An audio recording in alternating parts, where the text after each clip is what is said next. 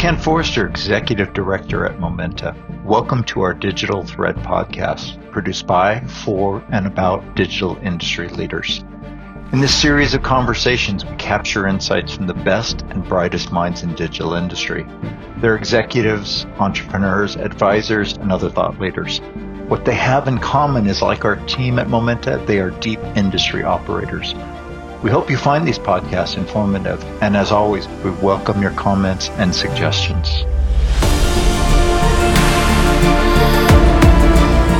Good day and welcome to Momenta Digital Thread podcast series. Today I'm pleased to host Robert Marcus, CEO of Alpha 10X. Specialized in AI, Robert is a former Silicon Valley venture capitalist, investment banker, public company CEO, Microsoft manager and founder of several successfully exited companies. His two books, The Fifth Wave and Collective Knowledge, both on knowledge management, describe the Alpha 10X thesis. Robert, welcome to our Digital Thread podcast today. Hi, Ken. Thank you very much for having me. I'm excited to have this conversation with you. There are so many interesting themes that we have to cover. Just look forward to this conversation as well, I could probably parse your whole intro there of everything you've done, and we could do an episode on each of those roles that you've played. But today, we'll, of course, always focus a little bit on your digital thread. But I'm really interested in what you guys are doing in Alpha 10X. And so I'm really looking forward to that conversation. So let's start with the digital thread. What would you consider to be your digital thread? In other words, the one or more thematic threads that really define your digital industry journey? Well, I think if I was to be entirely honest, I would say that my digital thread started on an ashram many years ago, rather more of a search for meaning than for a digital future. And I've somehow managed to combine the two at this stage in my life. But I was deeply interested in philosophy, spirituality, better world building, and have somehow woven my technology background into this venture within Alpha 10X today. But across this entire digital thread, as you describe it, which I think is a very poetic way of phrasing a lifetime spent in this industry. It began in AI in the very early days of AI, primarily in expert systems in healthcare, and evolved into ownership of the rights back of what is currently Siri, open agent architecture that had been developed by SRI International in the Valley, and a great passion that I developed very early on for AI and the opportunity that is AI and the belief that AI could and would ultimately change the world. So the common thread has been AI. It's been deep technologies, complex technologies. I'm fascinated by complexity, whether it is in the form of literature or technology or just an understanding of life and philosophy in general. So it passed from AI into knowledge management, which has now evolved into something way beyond what was and is still referred to as knowledge management, but is the search for knowledge, the search for ontologies and taxonomies and meaning and context. So AI through knowledge into an understanding of value and what is valuable. And I think value has changed and is rapidly changing in this time where it is not all about financial value. We live very much in a post capitalist world. At least I believe we do.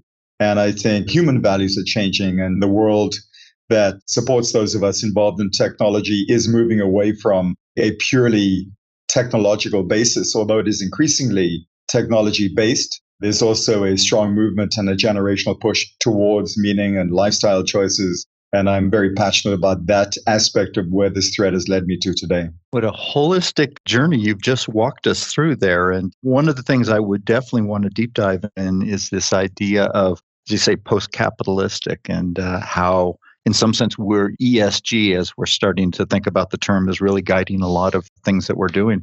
So let's back up. I really wanted to go back to this you being at the Venn of digital technology investments, acquisitions, company leadership, three decades.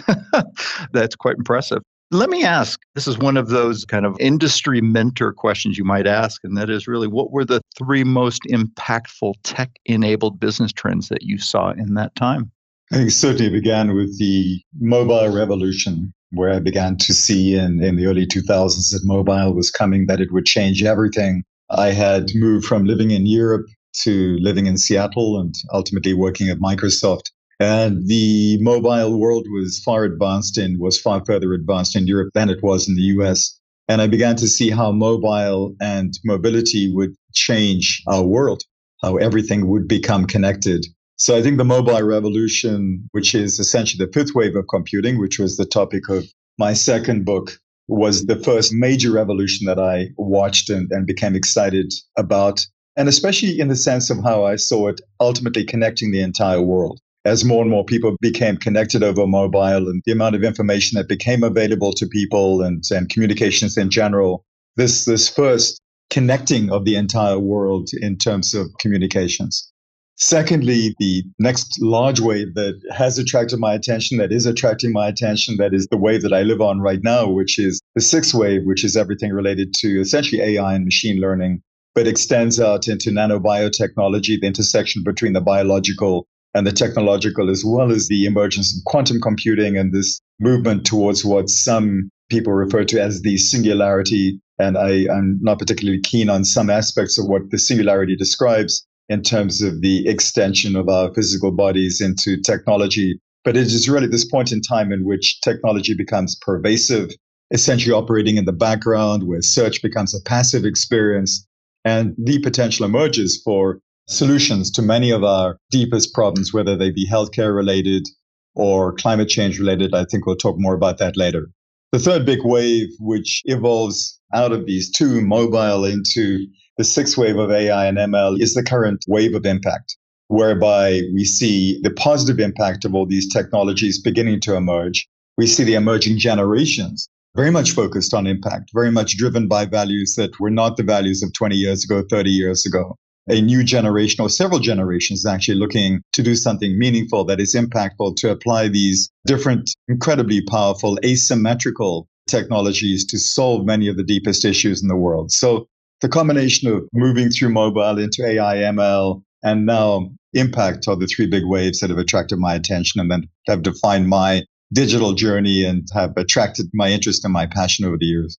you know, when you hit the singularity at point two, I said, where is he going to go from there? It's got to like yeah. infinity and beyond. well, oh, it is. I mean, you see people like Masa Son really obsessed with the infinity and seeing it come, seeing it coming closer and closer. Ray Kurzweil, who's spoken about, who has spoken about it at length and written about it for many years now. You know, this moment in time when technology can effectively begin to serve us begin to help to build a better world. I see this as the obvious destination. If we don't do something tragically crazy along the way, which is also possible, the history of the human condition is one of taking these extraordinary technologies and using them perversely. And my hope and my passion and my life experience right now is about trying to define what these technologies can do and also direct them towards causes and purposes that are meaningful and positive in the world. Excellent. Well, we'll get to that in a minute because that really is the crux of our discussion. One more point I'd like to probably touch on and understand. Uh, you wrote two books on the subject of knowledge management.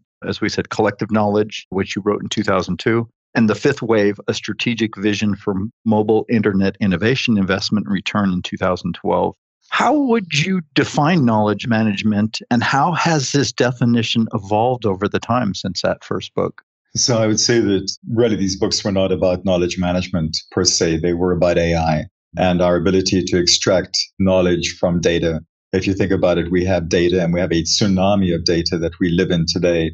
A slightly higher abstraction of data is information, slightly more manageable and understandable abstraction is information. So both books have bridged this common direction or this common aspiration to ontologically extract knowledge from data, highly coherent data. And based on these data, on this knowledge, being able to create insights, predictions, and all manner of further instantiations of, of the knowledge that can be positively used. So the collective knowledge was much more about traditional knowledge management as we began in that era of around 2002 to begin to understand in the world of the enterprise, we were generating massive volumes of knowledge. These were not being shared. There was no collaboration. Uh, I was at Microsoft at the time. You had two parallel organizations working on exactly the same topic, exactly the same technology without any real sharing. So I think the first wave of this evolution has began with the process of creating order and some structure around the knowledge. But now we're moving into an altogether different domain where a different level of innovation and progress in the sense that it's not just about managing the knowledge, which has been you know, relatively well done, has been relatively well handled by a number of companies, including Microsoft but it's much more of going to the next level. Like, what is the knowledge we want to extract from the knowledge that has been well managed.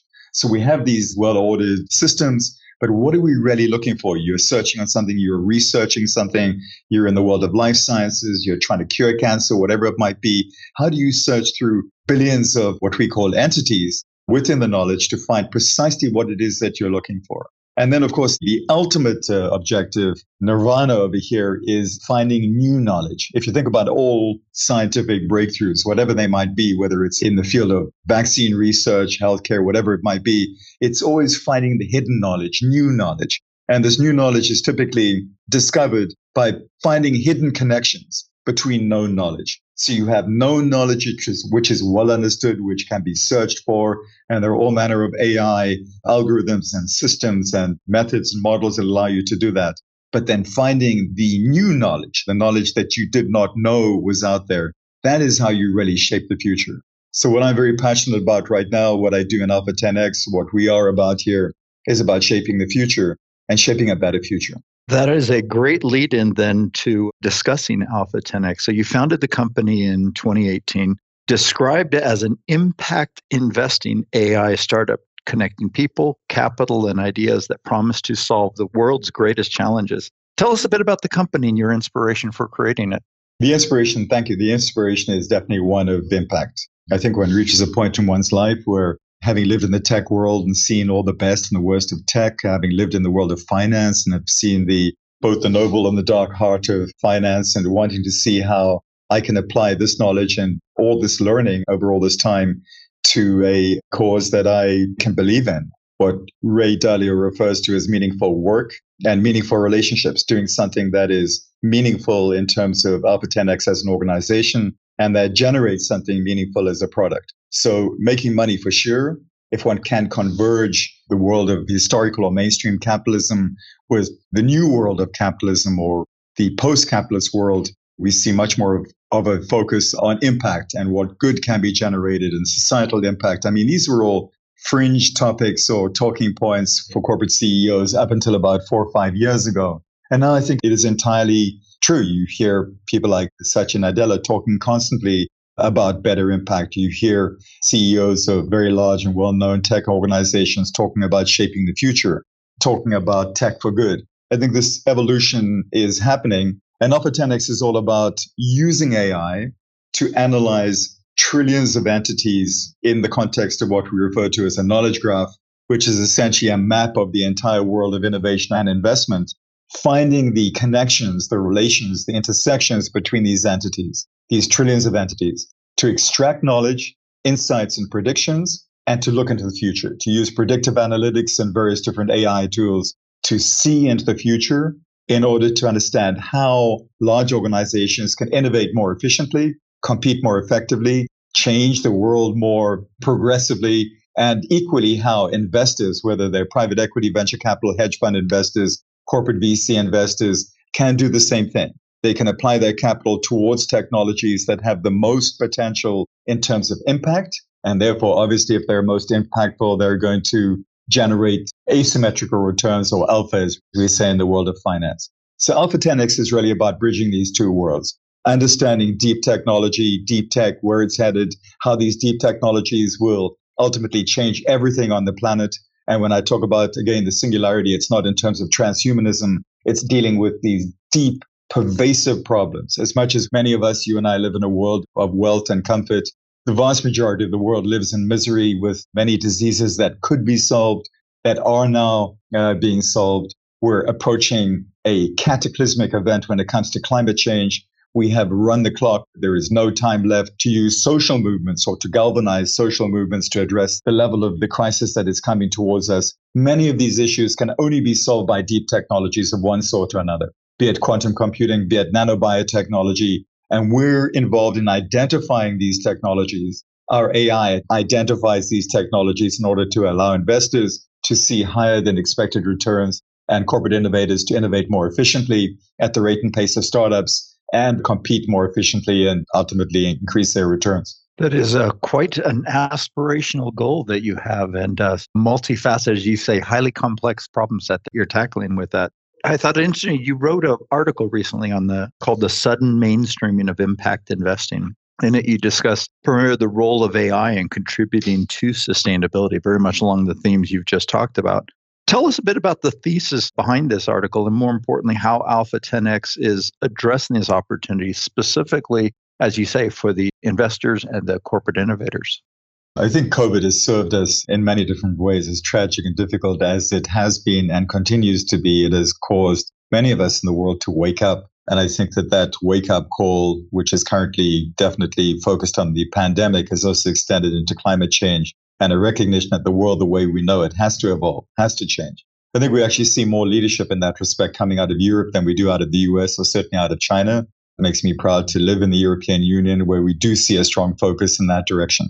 But over the last three or four years, as I mentioned, we see these very well known financial organizations, maybe a BlackRock, other large banks, JP Morgan and others, heavily concentrated on healthcare, heavily concentrated on curing these very difficult to cure diseases, but diseases that can be cured by many of the emerging technologies that are out there. And then, of course, underlying all of this, the need to pivot the entire global economy towards technologies that are green and sustainable. I mean, think about the magnitude of that challenge. The world has never faced a bigger challenge than that. And the days that are left between where we are now and potentially irreversible climate change are becoming fewer and fewer by the day. In some respects, it remains remarkable to me that the whole world is not obsessively focused on that because of the level of crisis that we face. I think that's changing. We'll see COP coming up very soon. I think that's going to further intensify the focus on climate change. We heard Joe Biden speaking. We hear China pulling out of some of its coal production plants, at least globally. The world is beginning to shift. And the only way to see into this future is through these deeper technologies. Otherwise, we're making investors and large corporates are making bets on insanely complex technologies that are all interrelated. And if you think about where, for example, venture capital came from in the 1980s in Silicon Valley, we were in the first wave of computing. These were very simple technologies. A bunch of bright people who were highly educated or had good insights could predict more or less where the world was going, take bets, and prosper. We're no longer at that point. In the sixth wave of computing, the interrelationships between all of these technologies are such that it is impossible to do it without the support of machines. Trillions of dollars are traded every day on capital markets via AI and quant systems, hedge funds, derivative traders, and that type of thing are all using machines because the level of complexity has reached a point where you could not sit with a notepad and make those types of investment, make those bets. We see that happening now more globally when it comes to innovation and investment and the desperate need for technologies, not removing the role of the investor. The investor will always make the investment, but providing data driven support so these investments are going to yield better results. And if they yield better results either to the corporate or the investor, they're going to change the world more efficiently and faster. And I think that that need in terms of, of change is, is progressively more urgent. And so we live very much at that very urgent edge of the change process, which is is dragging with it the mainstream of finance and certainly the mainstream of the tech world. If you don't mind me putting you on the spot, right before we started the recording, you and I were talking a little bit about the traction of the company, and I think that's salient. Maybe you can tell our listeners where you sit in terms of the life cycle of this uh, big aspirational idea. Well, I uh, started working on this idea in the early 2000s and began to invest in the AI in 2009. So a lot of time, energy, passion, and capital has gone into evolving us to where we are right now. Uh, we're in the second generation of AI. We're about to release that. We have our first major customer signed up in the form of Accenture, and Accenture will be, will be providing this technology through to their end user customers. Uh, we were selected by Microsoft as one of the leading AI startups in Europe. Very close relationship with Microsoft. Obviously, my background, but also two of my co-investors and board members are former Microsoft executives who have a close relationship with Microsoft. And I think in terms of aspiration, and again, going back to what Satya Nadella is saying around impact, we're very well aligned with where Microsoft is going. I have a team of 21 people, all PhDs or with advanced degrees from the elite engineering schools of the world, primarily European and Israeli. We're doing some insanely difficult work on the very, very far edge of AI. It's fascinating. It's difficult. We have an unusual culture here. We actually run our culture according to the principles of Ray Dalio, the founder of Bridgewater Capital, largest hedge fund in the world, author of, of Principles, in which he defines a very different approach to building a business that is based on radical transparency, very little in the way of hierarchy, We have a fast moving organization, great culture. We're based down here in the south of France, of all places, and it's a great place to be for a whole bunch of reasons. Really trying to do something that is highly impactful. I think we live today in a time in which innovation has really been globalized and democratized. Silicon Valley is no longer a region. It is a platform. It is a state of mind. It exists over here in the south of France as much as it exists in Tel Aviv or Helsinki. And so we're very much in the leading edge of that progression. And you know, currently, as I mentioned, 21 people will be up at 30 by the end of the year, expanding sales and marketing organization into the United States. So we'll lead our sales and marketing, business development very much as an American-led organization, keeping R&D over here in France, uh, somewhat in Tel Aviv, and most likely in Morocco as well truly global. And wow, I must say, you're very inclusive of the way that you've looked at the regions of the globe and how you're building that out. I'm curious. I am proudly European as well. Uh, we sit in Switzerland, so not technically part of the EU, but certainly in the middle of Europe. And you mentioned your pride in that, and I certainly see the same, especially in uh, even on our side, digital industry. Industry 4.0, you know, very much technology, but the EU has already taken a leadership position on Industry 5.0 and man meets machine effectively, right? And how yes. to best uh, augment and support uh, workers and societal goals and environmental goals. That is really far reaching when you think about you know people still saying, "Hey, we haven't even hit 4.0 yet," right? So I am quite proud to see the work that's going on there. But I'm curious. So you founded the companies in the Provence area of France, and all of us can imagine why this would be an absolute great area to live. But what inspired you to create a company there, and what's been your experience so far? So the company was actually created in Paris, and the experience of uh, confinement with three young sons in an apartment in Paris led me to kind of ultimately decide that living in a smaller city closer to nature was definitely better attuned to who I am. And so as a family, we moved down here, and it's been an absolutely great move. As you mentioned, this is one of the most idyllic places in the world the sun shines uh, most days in a very similar way to the way it does in California. We're 35 minutes from the Côte d'Azur and the Riviera. It's absolutely magnificently beautiful. We're very close to Marseille, which is an eclectic, very interesting city, very easy flight connections around the world when we return to flying. But I think the primary driver for me in moving down here was and remains quality of life. Looking for a definitely a quieter life closer to nature, less expensive, where quality of life means everything. We're going for a bike ride into the vines of the nearby Luberon is easily possible at the end of the day as it is to shoot down to the beach and go for a swim. So I think we see a generational shift where increasingly the emerging generations are looking for quality of life, are prepared to make trade offs on that basis, and we benefit from that. Being in France specifically, we are surrounded by incredible universities. France is very much a center of AI because of some of the sort of the educational foundation in math. The basis of the educational system over here is very mathematical and scientific. So we benefit from having some of the best universities in the world. An endless stream of talent. We have so many people we could hire that are just the best of the best in our particular domain of AI and data science. So endless talent and great retention. The average retention rate of a PhD in AI in Silicon Valley is believed to be about 15 months, which is nothing. It takes about a year for them for PhD to really come up to speed on a particular technology. Here, as long as people are happy and well paid and culture is great, they tend to stay for a long time. And of course, the salaries themselves are a fraction of what you would pay in Silicon Valley. But then, as you mentioned, Industry 5.0, the European approach, I think Europe is really moving to the forefront of innovation. It's not that America has lost its innovation edge, but it has changed somewhat. Uh, we see very, very strong government support. We have amazing EU and French support for our innovation. We receive grants and subsidies and all manner of governmental uh, sort of infrastructural support for the activities that we run over here. A strong drive to create more unicorns. So it is different for sure.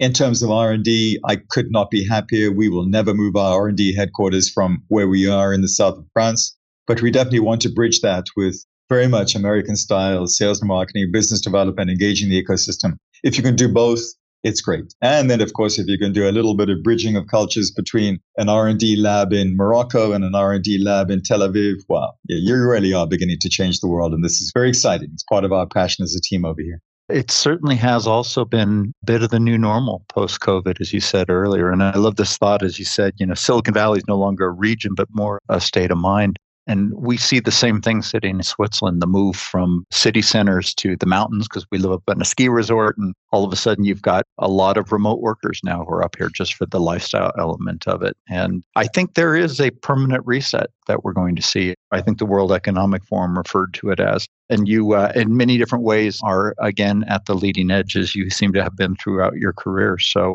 really cool and very excited to see what's next for Alpha 10X. So, in closing, I always like to ask, where do you find your inspiration? I guess in some sense, this is it started at an ashram, so I'm probably closing the loop on it now. yeah, I think that's true. I think I'm definitely driven by meaning. I'm driven by a sense of contributing to the world in some small and hopefully not so small way using my life in a way that leaves a legacy that is beyond that of just making do, which is what most of us end up doing. If you look at the types of technologies we deal with, we really can impact the lives of billions of people positively. And so this excites me. So if you think about that and you go into the types of books that I like to read, they're definitely going to be reasonably esoteric, philosophical, spiritual, but also books by revolutionaries, people who challenge the status quo. Not revolutionaries with chips on their shoulders necessarily, that I don't find particularly interesting, but people who have in enormous ways asymmetrically impacted the world. Whether it is a Nelson Mandela, I was born in South Africa, although I have lived most of my life in the US and now live in France, but he is and remains my, I guess you could say, my hero. What he did in South Africa was extraordinary others like him, yeah, Winston Churchill, Mahatma Gandhi. In the tech world, Steve Jobs, just, you know, his revolutionary nature was extraordinary to watch and to read about. I mentioned Ray Dalio. He is a mainstream finance guy, could not be more mainstream, who began to develop principles and who meditates, who is very much focused now on meaning, very much focused on impact. This inspires me. People like Malcolm Gladwell, people like Viktor Frankl, that many probably have not heard of, but an Austrian psychiatrist who survived Auschwitz and came out with the most extraordinary view on man's search for meaning and how meaning in the most indescribably terrible conditions can emerge and, and can be sustained and held because that individual chooses to remain true to themselves and who they are in these circumstances. So I'm inspired by so many people, read a lot, and just very passionate about life in general. And the hope that, as you mentioned earlier, having started in an ashram in this stage of my life can kind of connect the dots. So something meaningful spiritually also connects with meaning in terms of how these technologies can help to build a better world. And hopes that some of these guides that I follow, whether a Mandela or a Churchill or a Jobs, can help me do a better job of this small part that I play in contributing towards a hopefully better world. Very impressive list of people. And equally impressive, I must say, in the work you've accomplished and are accomplishing as well. So, Robert, thank you for sharing this time and these insights with us today. Thank you so much. It has been a real pleasure. So, this has been Robert Marcus, CEO of Alpha 10X, and if I may say so, an alpha connector in and of himself. Thank you for listening, and please join us next week for the next episode of our Digital Thread podcast series. Thank you and have a great day. You've been listening to the Momenta Digital Thread podcast series. We hope you've enjoyed the discussion, and as always, we welcome your comments and suggestions. Please check our website at momenta.one for archive versions of podcasts, as well as resources to help with your digital industry journey. Thank you for listening.